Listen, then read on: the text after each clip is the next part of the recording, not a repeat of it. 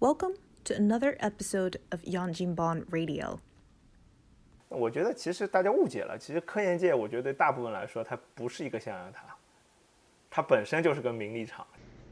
对，资历深一点的教授还是非常有他们的优势在，有他们值得我们学习的地方。我我是说公道话。所以你说到后来，就是说自己还是会被去去去自自我怎么样卷出来，就找到自己的一个 niche，你就不要在一个嗯竞争非常大，然后你知道你没有办法赢的一场战争里面继续战斗。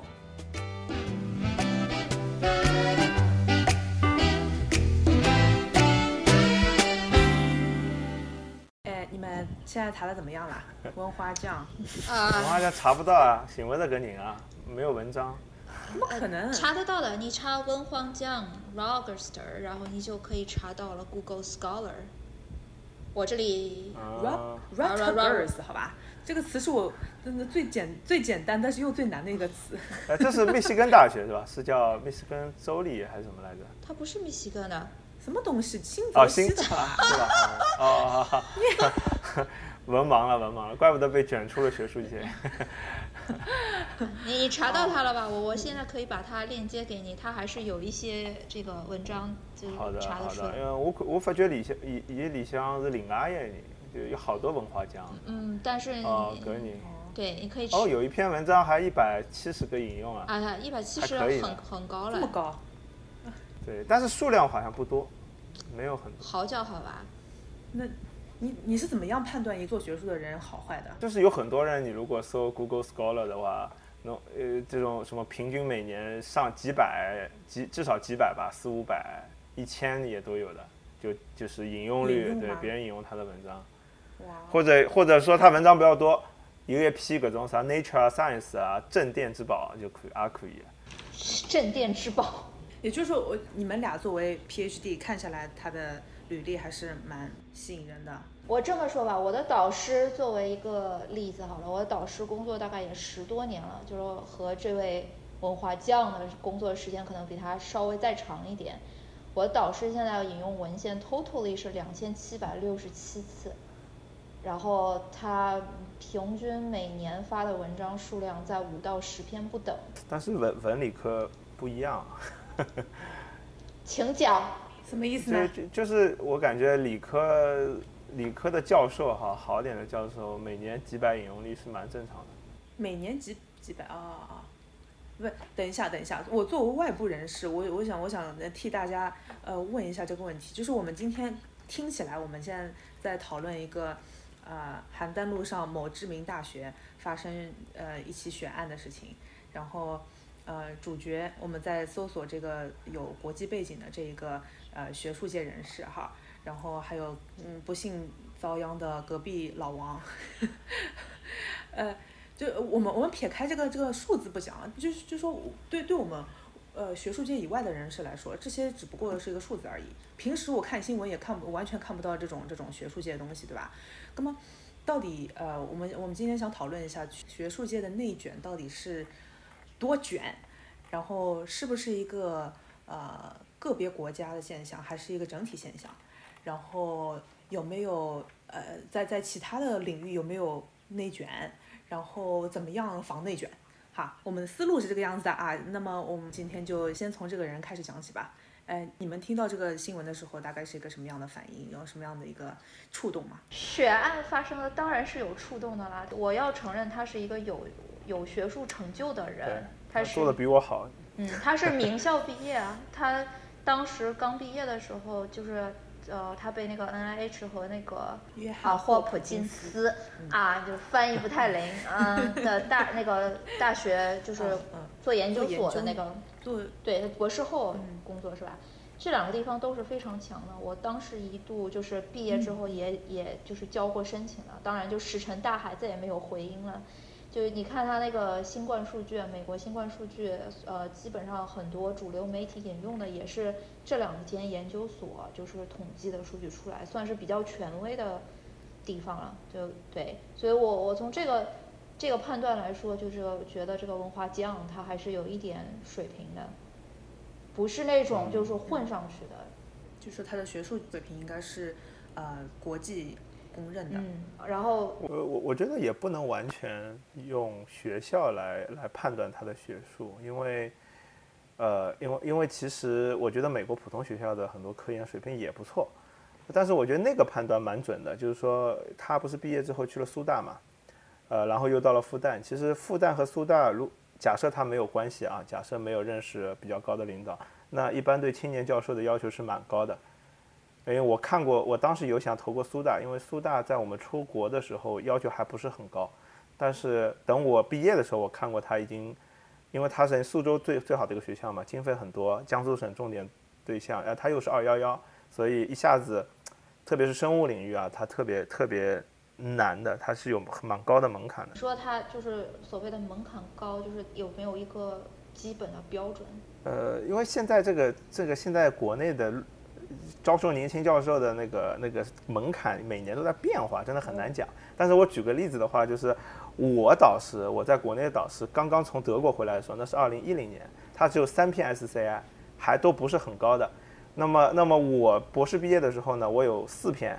那四篇只能大概是如果没有关系的情况下，就是上海一个二本的入门。我导师刚才回去的时候，他三篇是正教授哈，是上海的东方学者，就是就你可以成为上海一流的学术。呃，带头人，但是，但是在在在就这样过了六年以后，他就变成了一个上海大高校的一个入门门槛，二本的入门门槛。那可想而知，我想像苏大这种，你没有个七八篇，可能也就进不去啊。要么就是有一篇 Nature Science 这种特别扛扛就是压箱底的东西，就是那别人屁话没有，直接录取曾教授给你。他他们是这样，就是有时候。他不一，你若特别优秀，他直接给你一个正教授或者是呃有编制的副教授。但是你差那么三四篇文章的话，那他就是给你一个呃对赌协议嘛，就是你表现的好，给你编制；表现不好，那你再找下家。小 S，你在嗯，就是进入美国大学去教学的时候，呃，是不是有这样的类似的这个门槛？我是这样的，因为我感觉美国的标准比较统一，但是因为可能跟专业也相就相关性可能不是就不同专业它可比性不高，因为文科和理科是有很大的区别的，特别是我还不算是文科，我其实啊我是文科，但是我其实是算社会学，就和人文科学不太相像，社会学是另另外一类，然后社会学其实发文章不是很容易，一个是我们。在呃这个篇幅上面啊，你想作为一个中国人，嗯，平均来说，我们现在的那个文献接收的呃这个文章大概要二十二十页，嗯，不算那个后面引用，不算其他，就是二十页英文版，嗯，这个写的篇幅长呢，花的时间也多，然后我们社会科学也是要去收数据，就不是自己坐那儿自己脑子里面编，自己脑子里面想这种，这个收数据也社会科学的数据很难收。因为你研究的人是人，啊，就是和这个他们理工科研究机器啊，或者是收这个实验室里面的数据还是不太一样的。对，因为你们做实验，你们做了，你们就有数据，不管它数据好还是坏。我们社会科学有的时候是收不上来数据，非常有可能。然后这个时候，所以就发文章的过程相当的慢。所以就像刚才淘淘说，他说他毕业的时候已经有四篇文章，这如果是在我们领域的话，已经算是非常厉害了。当然，就在我毕业的时候，我当年的毕业标准，因为我不是那种特别厉害的学校，我只能算是一般普通高校。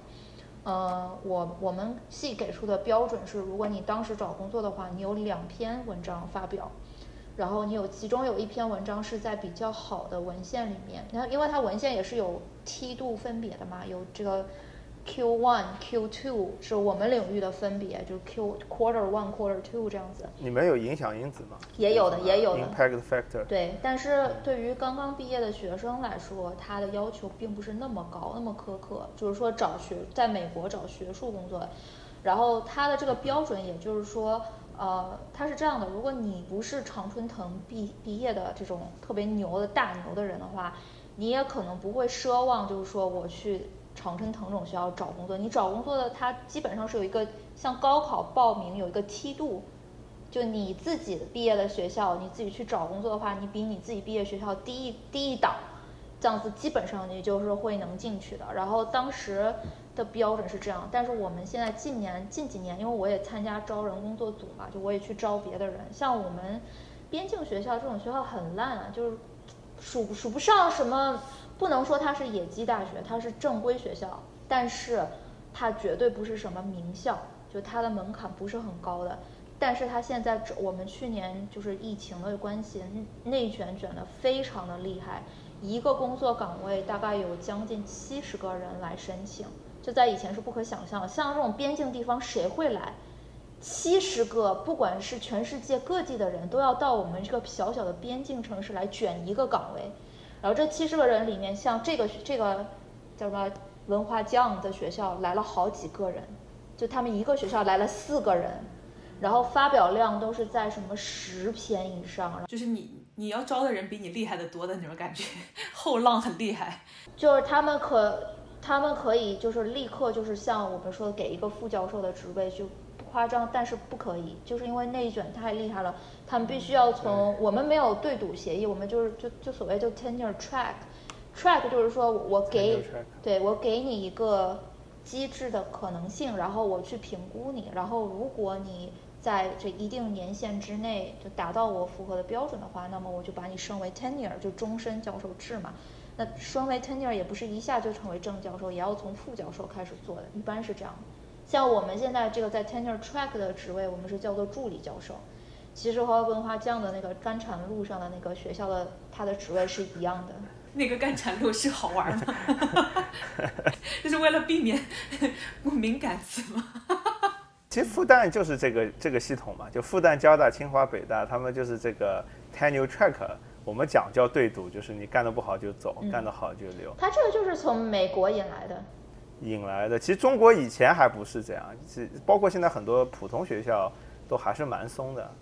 就是你进去基本上是铁饭碗。我想就是说一句公道话，就是说这种什么 tenure track 啊、对赌协议啊，就是那种给你画一个虚虚线，画画出一个大饼来，然后看你的。今后的表现，然后不给你一个正式的大饼，这一套逻辑好像是呃为了让这些学术型、科研型的这些教授可以继续呃在在这个岗位上面，就说呃努力工作、努力赚钱，然后多拉一点钱过来，然后多发表文章，它是有这个刺激作用的。就他因为学术界在国外哈，学术界的钱不多的，工资不是很高，那他为了那个吸引工业界的人来，就会有终身教授这么一个。铁饭碗，你知道，因为在美国很难找这么一个铁饭碗。嗯，其实我们教授的职位就是说，它属于越老越值钱的，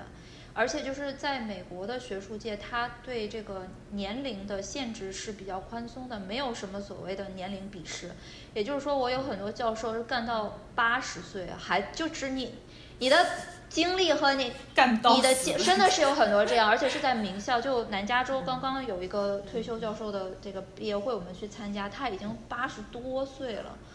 然后每天就在帮还教课。他很开心的呀，我以前我老婆的老板教授就是八十岁带他的，就他其实没事没，他不是压力很大，因为他都是徒子徒孙嘛，他就每天到办公室来晃一圈，然后实验室里溜一圈，一看 我有那么高级的。这个，所以我觉得这这是心态的问题。像我们，就国内就是我们爸妈是吧？五六十岁退休了之后，就没有人生事业上的目标了，就是等着抱孙子了呀，对吧？是这样，我我觉得国内的就是他对国内观影强的也有的，但是但是他对年龄确实是有一个焦虑的，就产生。就那个时候，我妈妈已经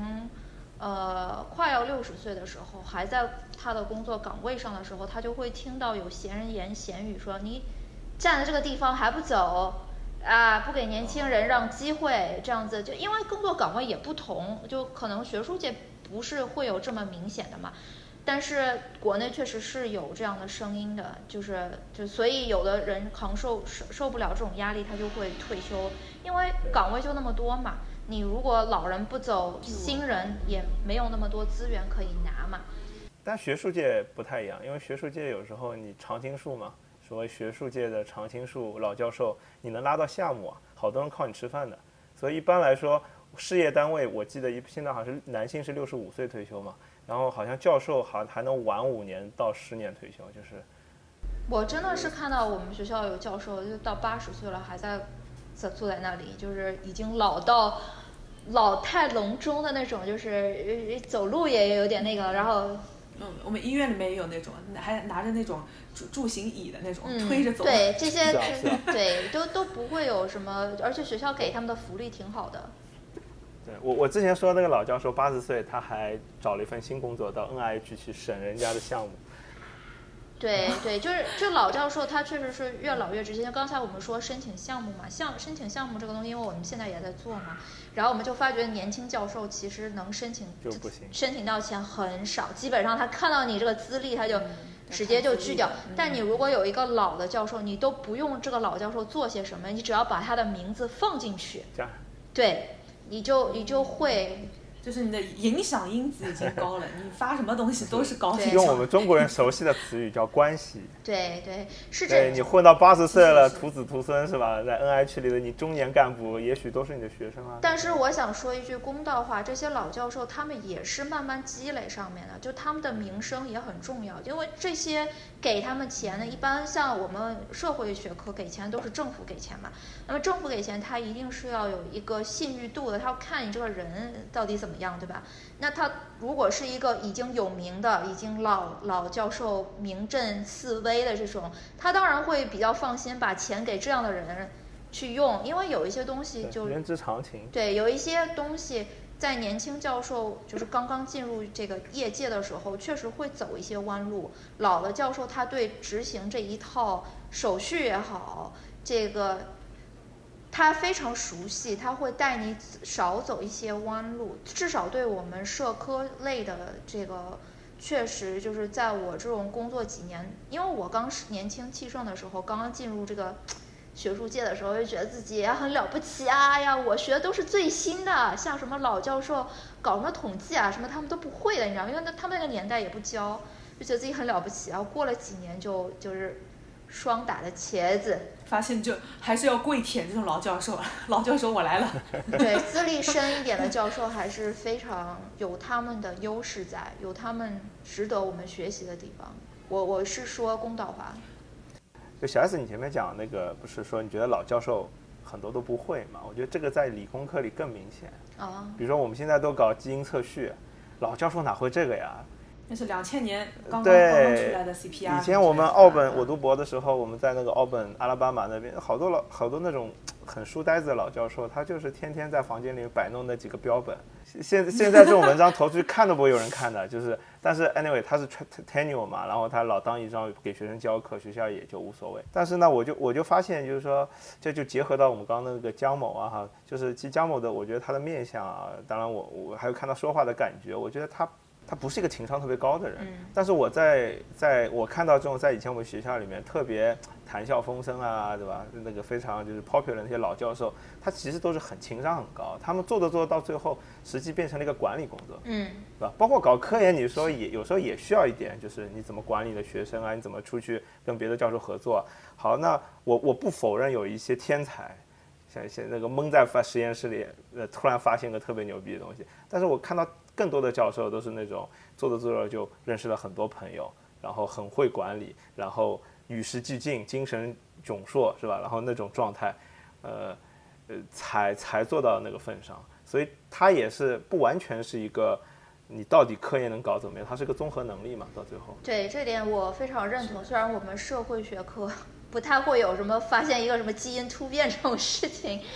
但我们也是现现在其实你能想象到，我们社会学最流行的、最先进的这个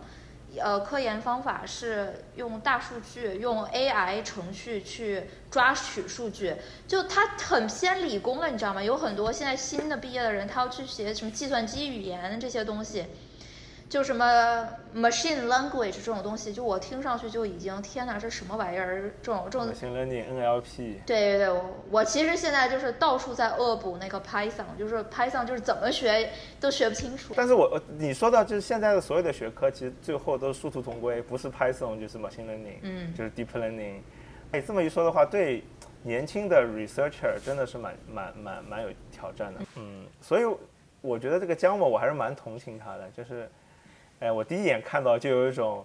就是怎么说呢，兔死狐悲。哎，但是淘淘，你你你刚才说，你说你说就是看他情商不高什么，你有没有觉得学术界这样的人其实也不少？关键他们这很多人是觉得自己很厉害，他觉得自己是一个就是天生搞科研的人，所以他觉得自己情商低也是可以理解的。像那个《生活大爆炸》里面一样的，你记得有一次他们嗯嗯几个人去争取一个系里面的一个新的职位嘛，然后他们就就倒贴上去，然后情商又不高，然后他们里面那个 admin 就对他们非常无语，一会儿这个过来送东西，一会儿那个过来拍马屁，就是你如果把它想象到一个就是就是生活当中的场景的话，你可能也会碰到这样对，就我们做招人小组，我做了好几回了，我发觉最后招到的都不是那个 top one。就像我们学校，其实最先看的是人，就我们看，招来的这个人能不能跟周围的同事就是气场合。搞好关系。对，就我们喜不喜欢这个人？如果这个人，比如说，就比如说啊，我们举一个例子，去年川建国特别火的时候啊，如果我们招，就像社会学科特别左了，即使你你发了好多文章，什么 top 文献，你如果是这样的人，你你如果面试，哪怕你就说一句这个，你肯定立刻就被 pass 掉了。就就有很多这种，然后我看完之后，我我经过那几年招人小组之后，我就觉得天哪，做人一定要小心，特别是在我们这种社科类学科的人，你真的要小心，你都不知道你说哪一句话会得罪招人小组的哪一根神经，然后你就被莫名其妙被 pass 掉。以前我真的是以为招人就是纯粹是靠实力说话，后来发觉学术界，特别是美国学术界。也是要靠一点点这情商和关系在里面的。你说，就有的时候你死都不知道怎么自己怎么死掉的。以以以前我我的老师是一个白人，但是他是一个，就我一直觉得他内心住内心其实是个中国人，他特别爱搞关系，而且他特别小心，呃，就是他呃特别爱惜他的羽毛，就是他名声很重要。他每次对学生来问他问题，他都非常的，呃，怎么说呢，就是很 positive，然后又又很很很热情。他就很在意学生给他的评语，他一直以他每年都是 the most popular professor in the college 为豪，你知道吗？就是，就我我后来就有点明白，就在美国的这个学校体制里，其实很多时候教授他可以开所有的教授啊，正式教授他们是可以决定很多行政事务的，所以你你这个人很不很难相处，那你一定会给大家造成麻烦。另外呢，学生也有参与学校事务的权利，那。如果你是个屏风很差的老师，那你肯定在某些情况下你就会吃亏。所以，所以美国的教授，我觉得，除非你科研真的是特别牛逼，就是就没没有大家挑不出你毛病，不然的话，呃，也是要这真的高到处做舔狗是吧？对，就社会关系很重要了，不一定是要舔了，但是但是一定不能忽视这一面，不是说闭门造车就可以。因为我看了这件事情出来，很多人的评价就是说。啊，你看，光会读书不行是吧？读书不读书，你还是会出这样的事情。我觉得其实大家误解了，其实科研界，我觉得对大部分来说，它不是一个象牙塔，嗯，它本身就是个名利场。对，而且它其实大家忽略了，我我像我们的工作面对最多的其实是学生，学生他虽然年轻，但他也是社会一个非常多面化，你什么样的学生都要接触的，有。各种家庭环境，特别是美国又是比较多元化的嘛，那各种各样的这个现在政治正确又这么敏感，所以你真的要非常小心。像每一年就是我呃每一学期结束之后，我们就是学生会直接给这个 evaluation 嘛，就是评价嘛，我都是胆战心惊的打开我的那个 评价的，就因为它是一到五五分制嘛，如果你拿到了就是低于四分以下，你。你基本上你要小心一点，你可能系系主任或院长会来特别的关注一下你为什么会拿到了一个低分，而且你要知道，就是每一个人他的感官、他的接收的能力和他这个都是不一样的，所以你没有办法就是保证你让所有的学生都爱你。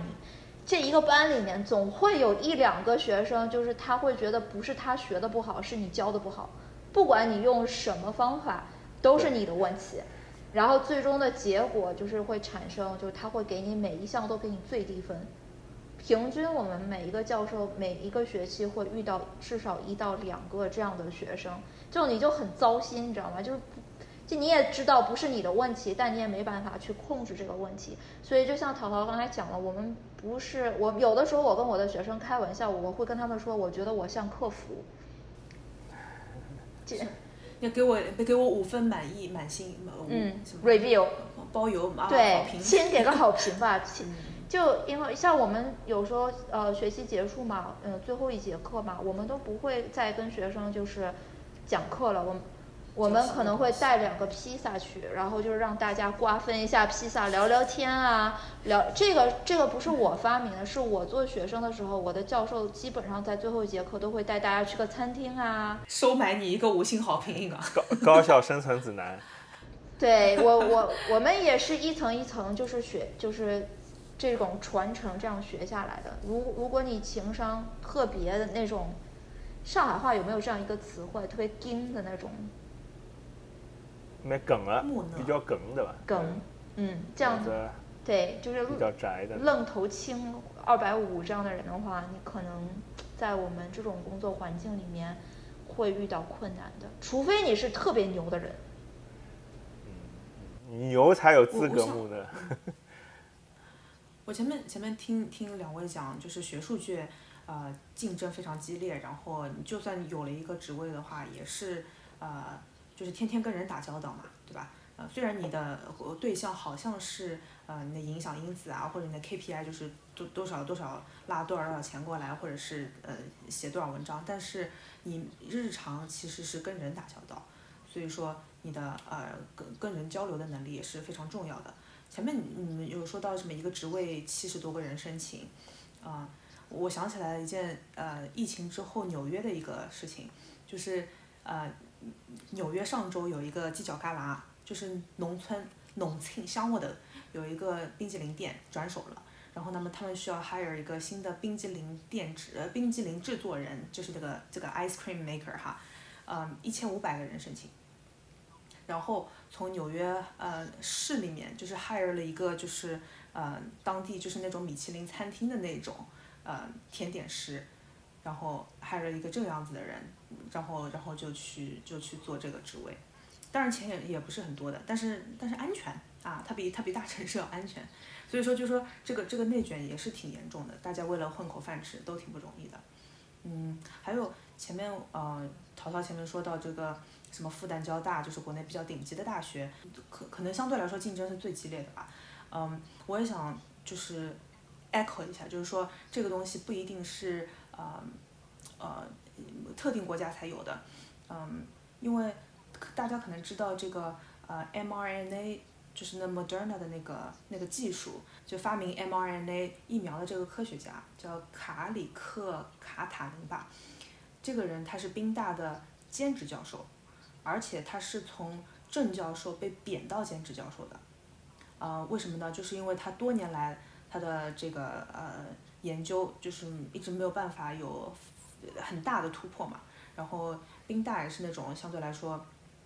呃，美国相对来说也是比较好的一个大学，所以他们也也养了非常多这种就是各种各样的科研方向的人。但是如果没有一个一个机会，比如说没有个新冠这样的机会的话，他是不可能成名的。嗯，你刚才你刚才说的兼职教授，我真的觉得这一类人是在在在大学我们这个工作领域里面最苦最累的是这一这一类人。就大学，大家知道有大课的几百人的那种大课，虽然你可能会有这个 T A R A，就是呃学生助理来帮助你，但你要知道这几百人的课是很难教，而且很累的。你的你你要批他们的作业，你要控制这一门大课，而且你不是只教一门，像这种兼职教授，他可能把这种最苦最累的课教给你。因为我们刚才讲，就是我我想跟听众朋友就是讲一下，就是我不知道其他领域嘛，当然也会有内卷，但对学术界来说，就是在这个大学里面教书，它整个这个分级，它为什么我们我们说有，就就它到底是怎么按怎么一个这个分类的流程？也就是说，兼职教授他是没有资格做这个这个终身教授的，他所以我们所谓的 tenure track track 的意思就是说轨道嘛，就是一个。一个轨迹，对不对？首先，我要先让你做到 tenure track 的这个地方，并不是说你 tenure 了，就不是说你已经终身了，而是说你先进入这个轨道，你才有机会被升为副教授，然后做正教授。那么我们刚刚说的兼职教授，他们是合同制的，他们是每年签合同，也就是说学校有钱的时候，有多余的钱，我们就雇这些人，这这些老师。然后他们走的这个并不是临时工，对临时工。学校没钱。比如说像去年这个疫情这么严重的时候，各大学都在裁人，他首先拿拿裁人的开刀的是兼职教授这一类，因为终身教授是个铁饭碗嘛，你不能从他们那里下手的。虽然我知道，就是去年大，因为大环境非常的不好，有一些很少部分一些学校，它整个系都被砍掉了。也就是说，不管你是不是终身教授，我们这个系就不要了。这种就非常悲惨，这是非常极端情况的。通常情况下，你做了终身教授之后，只要你不做什么违法乱纪、杀人放火的事情。我有一个极端例子，就是我我以前认识一个教授，他他自从评上 tenure 之后，他就得了抑郁症。天天不上课，不不上班，天天在家钓鱼，然后系里也拿他没办法，只能给他经常找个心理医生去帮他看一看呀，然后也不能开除他，但他就是拿个基本工资吧，嗯，项目费是没有了，对，就是，但人家也活得还不错了，三险一金还是给你上的，就是各种福利你也是享受，像学校给他看心理医生可能也不要钱，不要钱，对，哎有，因为美国那个他有专业专业的退休金嘛，那个叫 pension 嘛，然后还有。也也可能也能拿到个三四千块钱一个月吧，反正可以的，啥也不干。对，但是你知道，iJunt 就是兼职教授，他是没有那么多钱，他是按照你教多少门课，而且 iJunt 一般好像至少一年要一个学期要教四门课，这个教学量是非常苦的。就你知道，大家知道那个拜登的老婆吉尔，她不就是教授嘛？但她不是兼职教授，她但她好像是主要是 teaching，就是不是搞科研方面的，她就是每。对他，对他是每学期教五门课，就是我们学术界人听了都说深深令人敬佩啊！你能每学期教五门课，这不是开玩笑的。我因为我第一年就是刚刚工作的时候，那个时候没有没有一下拿到 tenure track，我做的是 visiting，是一学期四门课，一学期四门课就是。我的我的感觉就是早上七点多就出门了，晚上九点多，就我以前大家知道听学渣那一集，我睡眠不好嘛，就睡不着觉，就我活生生的被累到每天就是完全没有睡眠问题，倒头就睡，然后起来就完全也没有自己做科研的时间，很少，基本上都是在批作业，然后啊，真的是非常痛苦的一年。这有点像一个食物链。嗯，就是我，我为什么三岁以后我就坚决不搞学术了？我就发现，如果三岁以后你被卷出来，对你如果三岁以后啊，没有找到一个像样的教职，你实际就变到食物链顶底端了。最苦最累的活你干，因为你想三岁之后已经有人有自己的实验室了，招学生了，他们是团队跟你竞争，你还在给人家打工，哎，还得看人家脸色给不给你文章，还是不是碰到一个好老板。这个东西，你这个不公平性就越来越高，就会变成就是好像小公司在跟谷歌竞争，谷歌永远资源比你多。对。那，呃，就就所以后来我就，但但是呢，就是我我还是会觉得说，你说搞学术卷不卷？我觉得说卷也卷，其实也没有那么卷，因为卷是卷在跟过去相比哈，就其讲二三十年前，可能在即便在美国，你 P 他认为你 PhD 毕业就该当教授。对。因为啊，有很多这样的 open 博 PhD 也不多。那个，因为后后来那个全世界基础教育都好了嘛，博士很多，所以职位就越来越紧缺，开始卷了。但你实际想一想，博士到工业界还是蛮有竞争力的。你至少你可以去卷 master，就到硅谷这边来，很因为我们老同事都是 master 学学位嘛，现在都是 PhD，就是 PhD 过来就把他们卷走了。那么你在国内的话，你如果野心没有那么大，清华、北大、交大、复旦，那你上一个什么二本学校是吧？什么其实也还好，也是可以够得着的。再不济，呃，什么就就外地的小，因为如果他不是上海人的话，他不一定非要留在上海。那很多学校。我觉得还是门槛不高，并不高，而且也算是一个有保保障的生活，也是个铁饭碗。最不济你可以去高中当老师，你甚至也可以去新东方教英文嘛，还是还是可以。我我觉得国内没还没卷到这种程度呢，我我还没听到过这样的案例，但是美国有，我有我有博士同学就去当高中老师。我也有。待遇不错呢，待遇不错的，比有些教授赚的要多，而且就是压力没有大。因为我老实说，我不知道淘淘你们那个领域，我们这个领域发文章压力真的很大，就每一篇文章发出来，包括他审稿什么，大概历经一年是正常情况，你这个文章能发出去。你如果是弄不好三四年，你的文章才发出去是非常有可能的。在就社科社科类啊，我不知道就是理工科，理工科可能跟我们不一样。所以我们的我们的评级，因为你们文章也短，你只要读个两三页，对不对？我们这二十页，呃不，但是多呀，就是因为你卷的人多，就大家是互相之间在拼啊，就是跟你竞争同一个职位的人在拼。因为我们卷的厉害。那当时我们去开学术会议的时候，各大这个学术期刊的编辑、主编跟我们说，未来的趋势就是说，自己做一篇独立作者的文章会越来越少，也就是说，你将来可能会大家一块儿合作，然后这样你发的文章数量也多，然后你的机会也就也多，这是一个趋势。所以这又回到，这又回到我们开始讲的，你要跟人合作的话，你不能就闭门造车了，你你你必须谁会跟你合作呢？你一定是人性格要稍微好一点的，就是就又回到我们刚才讲的，也不是对就现在很少有那种什么家在在自己的书桌前花了两天两夜搞出哥德巴赫猜想，就是这种机会太少了。这因为这个文化文化奖，对啊，我们说回来，它是它是统计学，因为有一度姚晨它是数学系，然后有人就会说，像数学系这种传统学科发文章是很困难的了。因为它这个就是以前这种啊，坐在书桌前啊，弄了一个什么经典理论的这种这种经典理论嘛，它肯定是越来越少的嘛，因为它经典嘛，对不对？不可能人人都搞出来。所以就有的时候我们说学术圈，有的时候你看好像发文章很厉害，其实他已经就是研究到这个最顶端的那个顶端，它的突破口是很小的了。所以它所谓的这个卷，也不是说人跟人竞争卷起来的，它有的时候也是因为科技走到了那个顶端，时代卷了。对，就是说，就是说内卷这个词，它就是因为我们已经就是把一项技术发展得特别成熟了，它再往上迈一步是相当困难的。这时候大多数人都卷，都已经就是达不到那个上一步的时候，就只能在同一个阶段，大家就互相卷起来了。这其实就是对社会来说是一个不不是一个良性的竞争。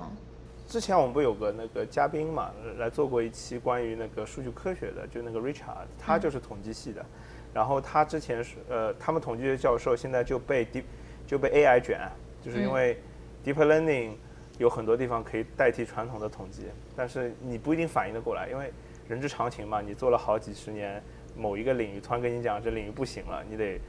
转换战场。年轻教授还好说，这个很多中年教授、老年教授他转不过来的。嗯，那如果你卡在这个节点上，就会确实就会很尴尬。特别是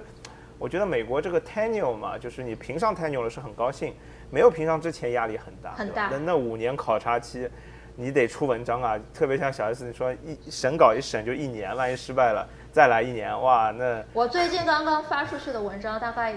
被拒了三次，花历时有三年时间，终于发出去。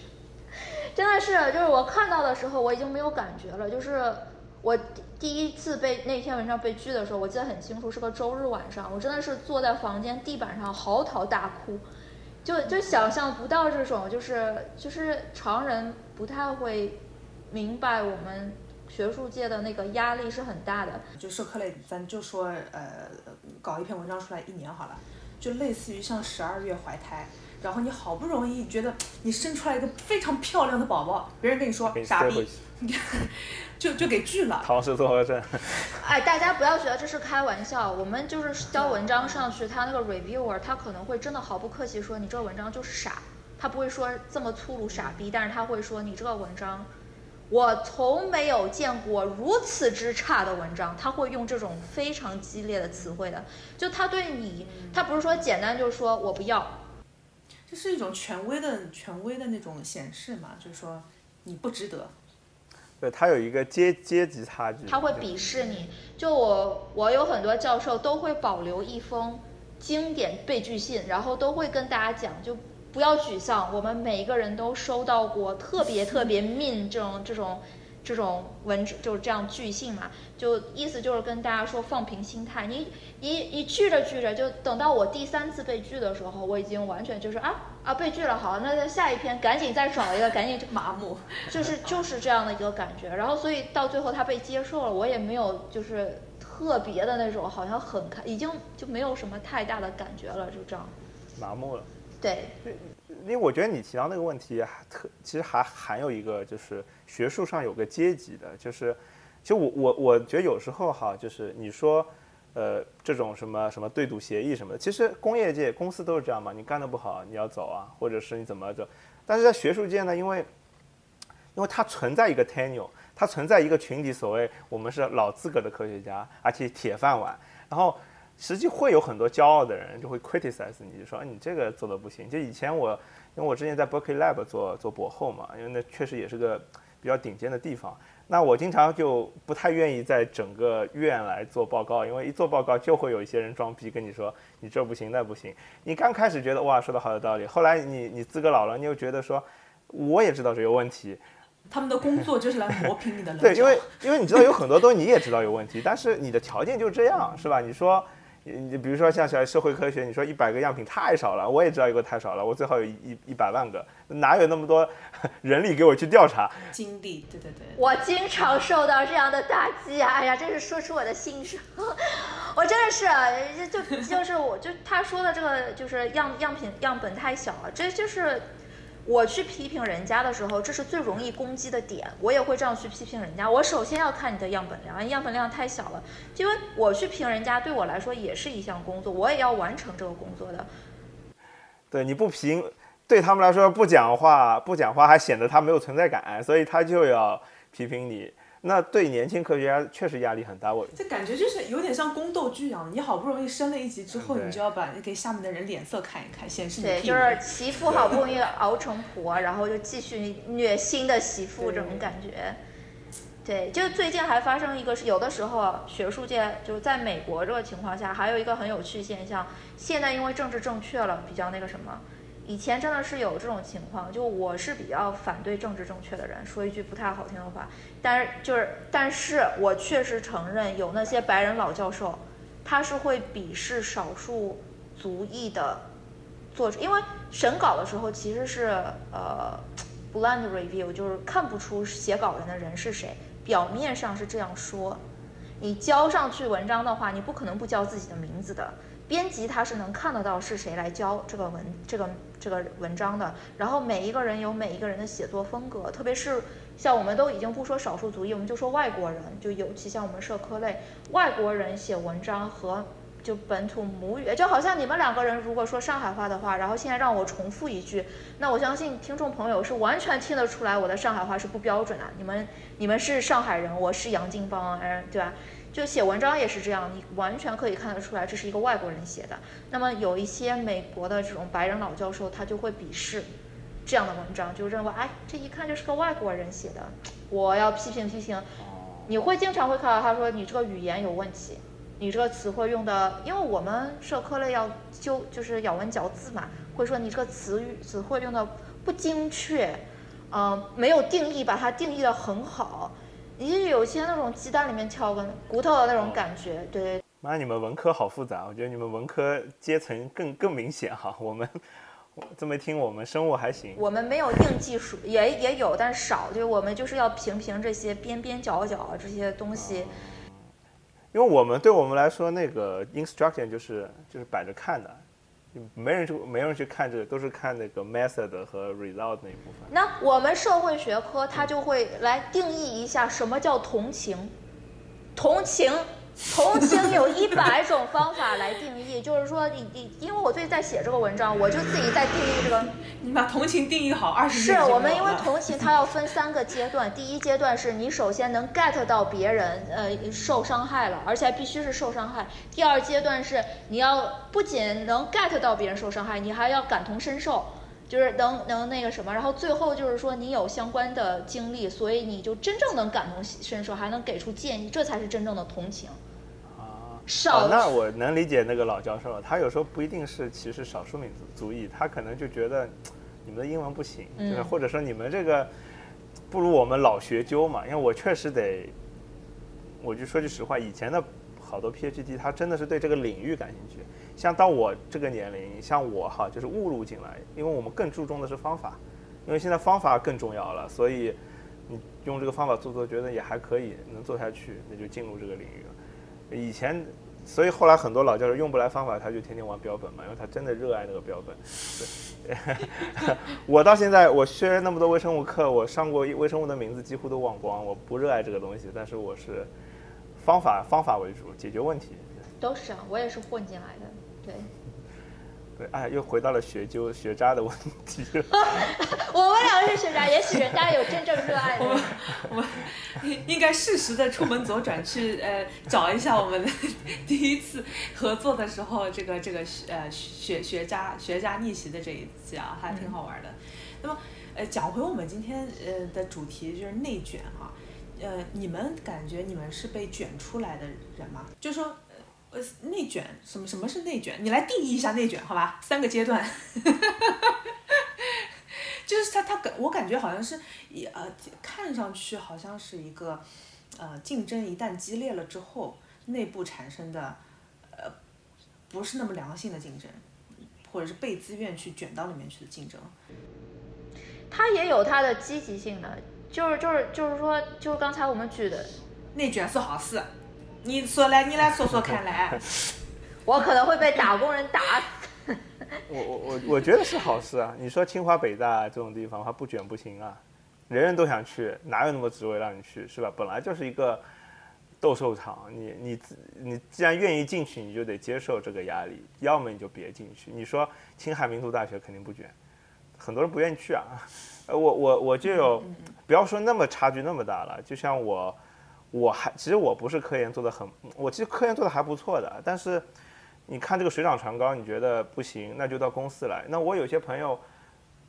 三十五岁、三十七岁还在做 postdoc，他就一直相信自己能找到一个教职，我觉得精神很可嘉。但是随着你呃小孩要上学是吧，那个花钱地方越来越多，就会变成压力。这这这可能就变成所谓的卷了。就如果你只看自己的身边。但也许你退一步海阔天空是吧？就说，老子不当教授了，那老子看看有没有什么别的可以干，或者老老子回回国去，对吧？这都有很多，还是有很多路，我觉得。所以你说到后来，就是说自己还是会被去去去自自我怎么样卷出来，就找到自己的一个 niche，就不要在一个嗯竞争非常大，然后你知道你没有办法赢的一场战争里面继续战斗。也许有些人能赢吧，我我不能说的那么武断，但是至少对江某来讲，我会建议他退一步，是吧？就是说，对在复旦那么好的地方，难道说二本的学校的教授不要活了吗？就是，对吧？就是大家都生活的很幸福，不是吗？我当时毕业的时候，呃，上海工技大大学呃人事部的人在我们那个学校做做也做博士交换生呢，就他已经工作，然后他我们他说像你这样的。就是当时啊，我们没毕业的时候，他说像你这样毕业来我们学校，我们会给你不错的条件的。就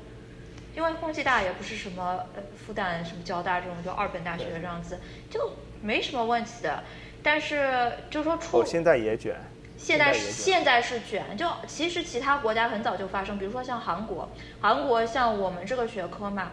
嗯，他们自己国家毕业的博士生是不招不就他们大学里面的教教职类的这种做教授的职位是不招本国的那个博士生的，一定是要到国外，就是特别是美国或者欧洲留过学、有过留学经验的，就是博士是在国外念的，他才会能被韩国的各类大学招进去。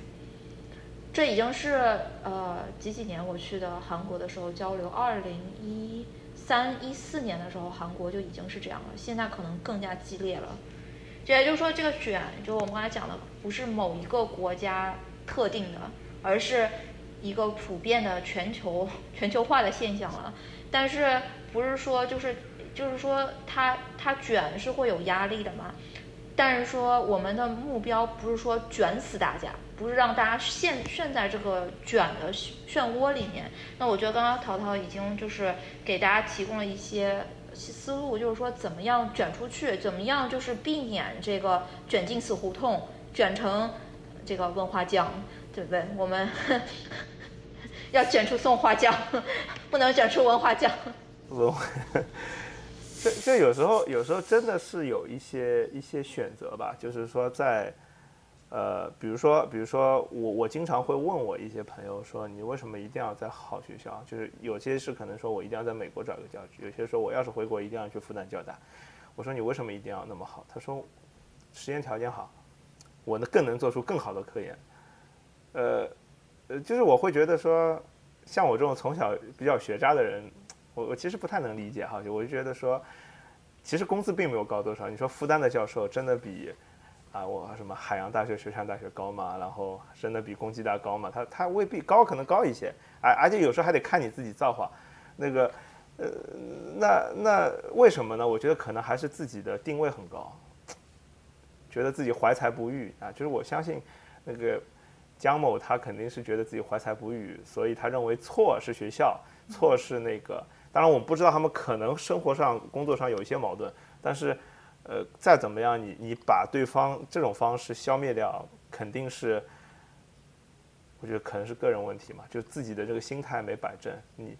对，就是。对，我觉得是这样，就是说所谓的这个内卷，它是因为什么呢？它是因为有一个游戏机制在里面。就我设定了一套规则，你不得不按照那套规则去竞争，你不得不按照那套规则去走。这个是很多人在，特别是职场新人，他是没有办法去改变那些规则，你只能顺应着那些卷的套路去被卷去。那这种时候呢，你可能就要跳出那个套路，就是你可能自己就是说，我是不得不按照这个规则去玩儿，但是我不要把这个规则看得太重。我若得到了，只是说明我这个套路走的对。也也就是说，也不一定是你学术有多牛，也有可能是你这个套路走对了，也是有可能的。对对，但就是真是有这样可能性的。但是有的时候你没有走出来，就没有走到你想要的那个位置，可能也不是因为你有多差，而是你这个规则没有走好。然后这时候就不要走死胡同，你就要就是战略上要忽略这些规则，因为人生不是只有你工作上面的一件事情。你不能就是说把它认为这就是你人生的全部，因为我们在就在学术界经常会发觉有钻牛角尖的人，他就会觉得，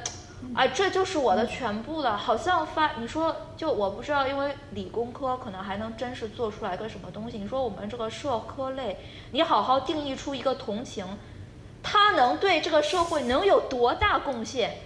会有的，但是能有多少人会去读你的那个顶级文献？我们经常开玩笑，像我们社科类的，因为大家就是在英文里面都是叫 doctor 嘛，医生也是 doctor 嘛，所以每次我们介绍我们自己说我们是 doctor 什么什么，然后人家然后还会再加句哦 no no no we are not that kind of doctor，we are this kind of doctor，就好像让人感觉就是啊，我们也。你不是治病救人的那种 doctor，对我们就是那种哎这样子混一混的 doctor 呀，就因为我们自己也知道，我们写的那些文章也不会有大众不会去看的，真的不会，你不会说你是什么改变世界的伟人呢？就你摆正自己的位置，然后呢，你一旦这个心态放平了，你的生活重心有其他的地方去摆放的时候的话，你可能遇到一些挫折的话，你就不会那么易折，就是走向极端。我是这么觉得的，而而且而且，我觉得对理工科哈，至少对我这个专业来讲，我是觉得好学校不 mean anything。就是我我人生科研搞得最好的两年是在上海海洋大学，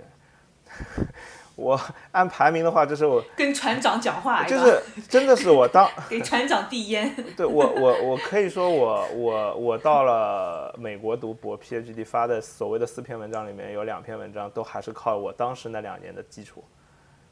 就就是我的意思是，有时候就是说，在一个非常卷的状态，你会疲于奔命，去疲于应付，说，啊，有个会是吧？有这么个领导。但有时候比较放松的情况下，我觉得，就是有时候这个所谓的科研嘛，你说搞出一个创新，搞出一个很好的结果，它有时候就是灵光一现的事情。就是说，你把 A 跟 B 换放在一起的时候，你突然发现它神奇的形成了一种 E F G 的东西，对吧？就是。呃，那个，但是这个事情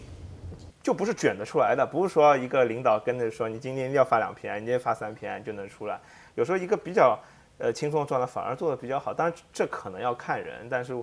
至少我个人的经历是这样，所以我当时我有想过回国，我从没考虑过上海的高校，实际有上海高校联系过我，但是因为原因是上海高校会有很多的外地教授，呃，那个什么 PhD 过来。他想要拿上海户口，所以上海的高校，他即便要你，他不会给你很好的待遇。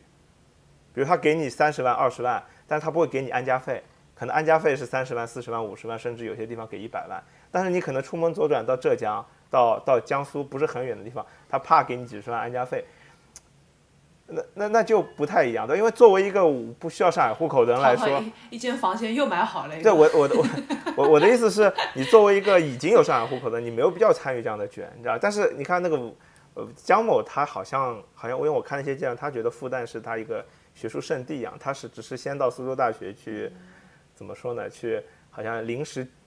做一个跳板再来。那我觉得，因为我记得那个江某好像也是文华江，他也是那个上海人嘛。那其实这时候，这种选择好像不那么的理性哈，就是我觉得，其实又会有一些，就说他主观的意愿大过于客观的这些条件，对，就说，他就我是复旦人，我要去复旦，也许哈，人家有这样的一个想法，